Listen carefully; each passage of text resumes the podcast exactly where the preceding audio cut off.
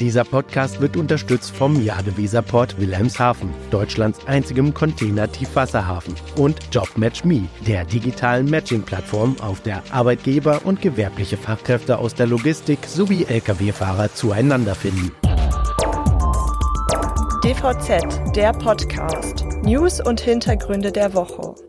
Nur noch einen Monat, dann trifft die massive Mauterhöhung die Unternehmen des Straßengüterverkehrs und ihre Auftraggeber. Doch während den Vorunternehmern keine andere Wahl bleibt, als für die CO2-Abgabe in Vorkasse zu gehen, teilen sich die Verlader in zwei Fraktionen. Eine zeigt sich solidarisch, die andere windet sich. Darüber sprechen wir gleich. Außerdem sprechen wir über verlängerte Auflieger und die jüngsten Entwicklungen bei der Digitalspedition Forto. Mein Name ist Robert Kümmerlen. Und ich bin Sven Benür. Herzlich willkommen zu einer neuen Ausgabe von DVZ die Woche, dem Nachrichtenrückblick der DVZ. Ja, die Mauterhöhung, das ist ja das Dauerbrenner-Thema in diesem Jahr. Und äh, nur wenige Themen sind so intensiv diskutiert worden. Für die Politik ist es das Mittel der Wahl, um die Transportunternehmer bei den Lkw-Antrieben zum Umdenken zu zwingen. Dieses Umdenken ist natürlich in der Tat notwendig und viele Unternehmer würden ja auch schon gerne mit dem Umbau ihrer Fahrzeugflotten beginnen. Allein es fehlt noch an geeigneten Fahrzeugen und was an notwendiger Infrastruktur bisher geschaffen wurde, ist nun wirklich kaum der Rede wert. Tja, das Timing ist eben wie so oft ziemlich schlecht. Die beiden großen deutschen Lkw-Hersteller Daimler Truck und MAN werden erst in einem Jahr damit beginnen, nennenswerte Stückzahlen ihrer E-Lkw auszuliefern und bis dahin werden vielleicht ein paar tausend Stück von anderen europäischen Wettbewerbern gebaut. Damit verpufft die beabsichtigte Lenkungswirkung durch die Mautbefreiung für emissionslose Lkw im nächsten Jahr weitgehend wirkungslos. Ja, ja? ja ist so. Mhm. Und man darf ja nicht vergessen, dass sich die Ampelkoalition bei der Höhe der Zusatzmaut nicht nur ganz bewusst für den Maximalsatz der EU-Wegekostenrichtlinie entschieden hat. Gleichzeitig wurde auch ohne Not der Stichtag für die Mauterhöhung drei Monate früher als erforderlich angesetzt. Da musste die sich die wirtschaftspolitische Vernunft dem Koalitionsvertrag unterordnen. Ja, und es hätte ja schon gereicht mit der Umstellung, nur einen Monat zu warten dann gäbe es vielleicht gar nicht dieses Hin und Her darum, in welcher Höhe die Verlader die Maut übernehmen sollen, wollen oder gar müssen. Denn in dieser Hinsicht geht es gerade ja richtig hoch her. Richtig, Sven. Und darum dreht sich die Titelgeschichte der aktuellen DVZ-Ausgabe. Bei aller Sympathie für die Transportbranche darf man nicht vergessen, dass es auch für die verladene Wirtschaft nicht gerade einfach ist, die deutlich steigenden Transportkosten über die eigenen Preise weiterzugeben. Einige wie zum Beispiel Rewe, Daimler Truck oder Salzgitter Flachstahl machen es dennoch. Andere hingegen setzen ihre Transportpartner heftig unter Druck. Ja, und das kann man wohl so sagen. Mercedes-Benz Pkw hat ja sofort nach der Bundestagsabstimmung zur Mauterhöhung angekündigt, nur 8 Cent zusätzlich pro Lastkilometer zu zahlen. Und wer das nicht akzeptiere, der bekäme halt gar nichts. Noch ein bisschen perfider ist ArcelorMittal äh, das Thema angegangen. Der Stahlhersteller hat zwar verkündet, er trage die Mehrkosten in voller Höhe, um dann aber sozusagen im gleichen Atemzug eine fünfprozentige Senkung der Transportpreise zu fordern. Kein Wunder, dass die Spediteure und Fuhrunternehmen angesichts solcher Forderungen ganz schön auf Zinne sind. Naja, wenigstens hat sich der Verkehrsminister Volker Wissing in anderer Hinsicht zugunsten des Gewerbes entschieden. Worum es dabei geht, darüber reden wir gleich. Hallo, sind Sie gleich da? Mit der Live-Sendungsverfolgung von Timocom teilen Sie Ihre GPS-Daten mit Ihren Geschäftspartnern selbstbestimmt und in Echtzeit auch über Schnittstellen. Vereinbaren Sie jetzt Ihre kostenlose Demo auf timocom.de-dvz. Ja, und da sind wir schon wieder. Sag mal, Robert, du kennst doch sicher den Lang-LKW Typ 1. Was für eine Frage. Wir haben ja schon ein paar Mal darüber berichtet. Es handelt sich dabei um die Kombination einer Sattelzugmaschine mit einem um 1,30 Meter verlängerten Auflieger. Und das bedeutet, es gibt drei zusätzliche Palettenstellplätze oder sechs im Doppelstockbetrieb. Ganz genau. Zudem lässt sich dieses Plus an Ladung mit nur geringfügig höherem Verbrauch transportieren. Der verlängerte Auflieger hilft also, den CO2-Ausstoß pro Kilometer zu senken, was ja auch wünschenswert ist. Und genau deshalb will der Verkehrsminister nun die Ausnahmegenehmigung für diese Fahrzeuge verlängern, um immerhin drei Jahre bis zum Jahr 2026. Das aber ist für die Verbände des Schienengüterverkehrs ein echter Knackpunkt. Dass die die Lang-Lkw-Konzepte kritisch sehen, ist ja bekannt. Ihr Argument ist, dass der Einsatz von Lang-Lkw jeglicher Art den Transport auf der Straße billiger machen würde und die Bahn darunter natürlich leidet. Die große Befürchtung ist, dass Güterverkehr von der Schiene auf die Straße zurückverlagert wird. Ja, auch das ist ja hinlänglich bekannt, also diese Position.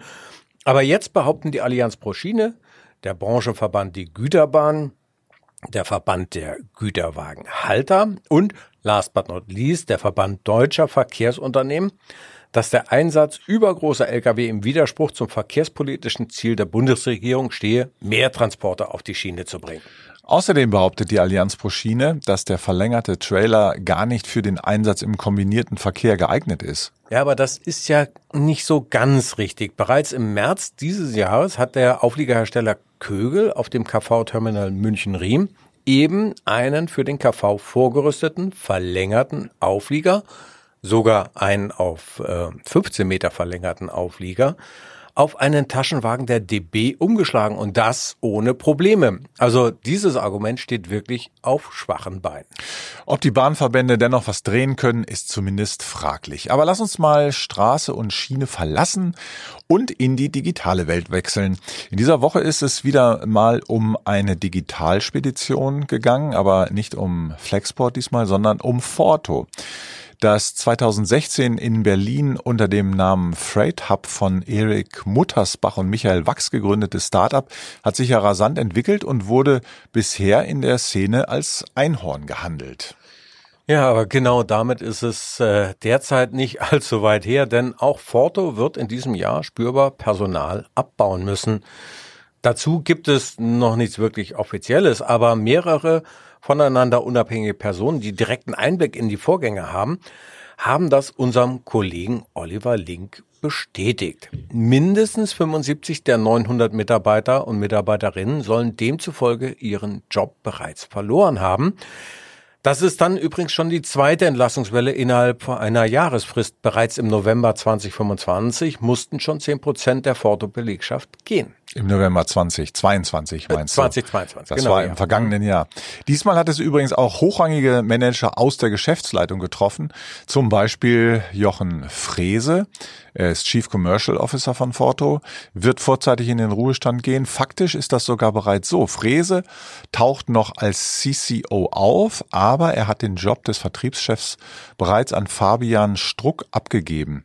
Der wird im kommenden Jahr, wenn Frese offiziell ausgeschieden ist, dann in Personalunion als CCO und Strategiechef wirken.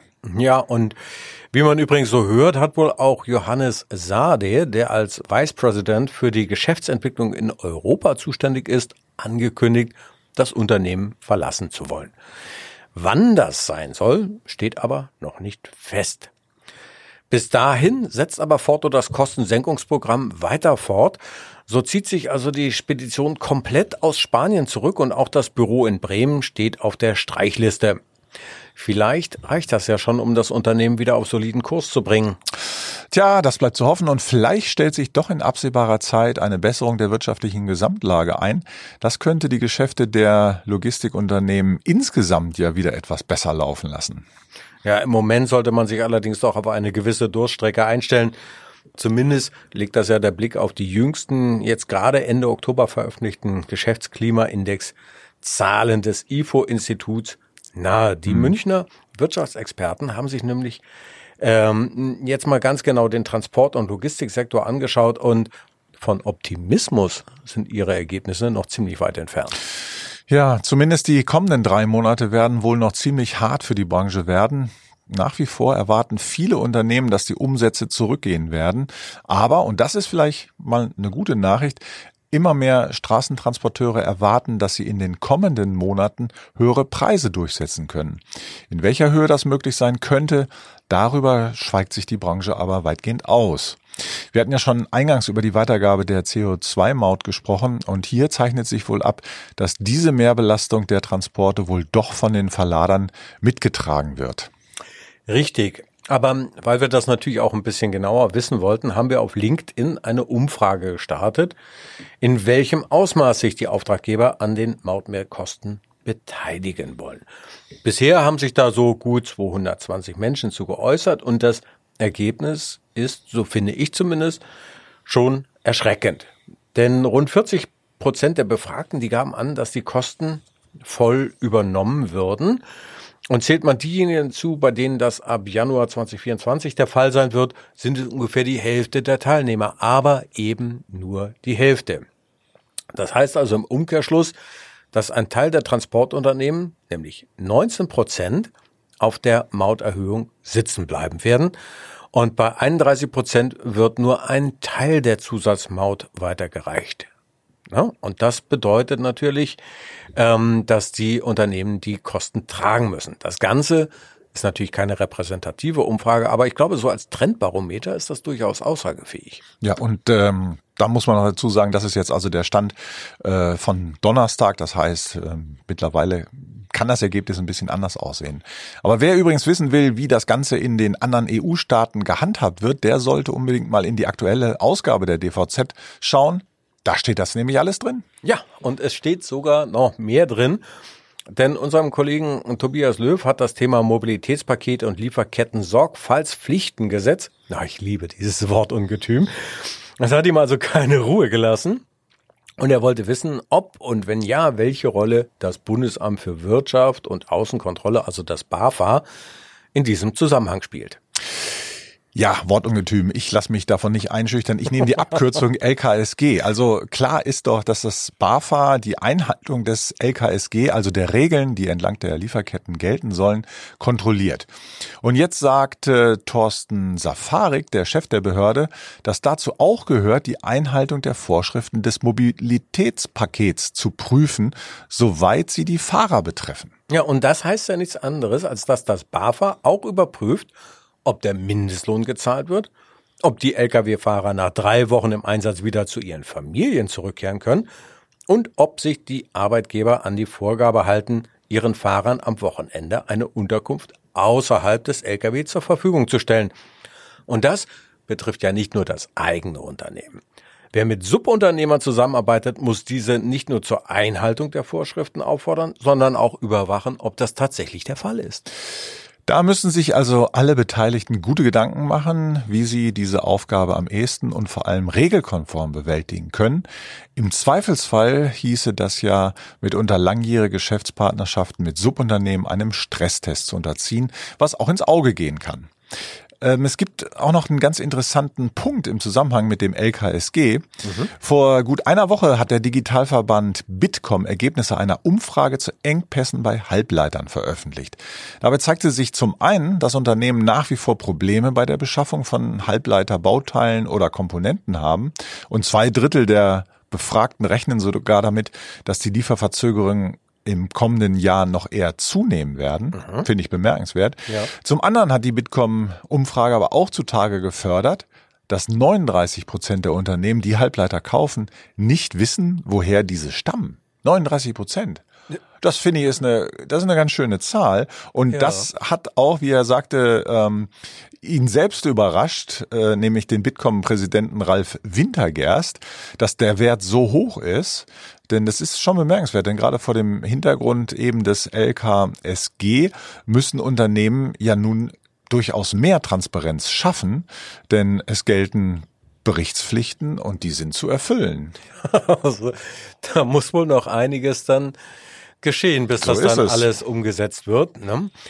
Ja, und ähm, tja, damit, liebe Zuhörerinnen und Zuhörer, sind wir dann auch schon am Ende des heutigen Wochenrückblicks angelangt. Wir bedanken uns natürlich wie immer ganz, ganz herzlich für Ihr Interesse. Sie können diesen Podcast, wenn Sie ohne uns nicht mehr leben können, auf jeder gängigen Podcast-Plattform abonnieren. Fragen, Anregungen, Kommentare sind natürlich jederzeit willkommen. Sie schicken sie einfach an redaktion.dvz.de.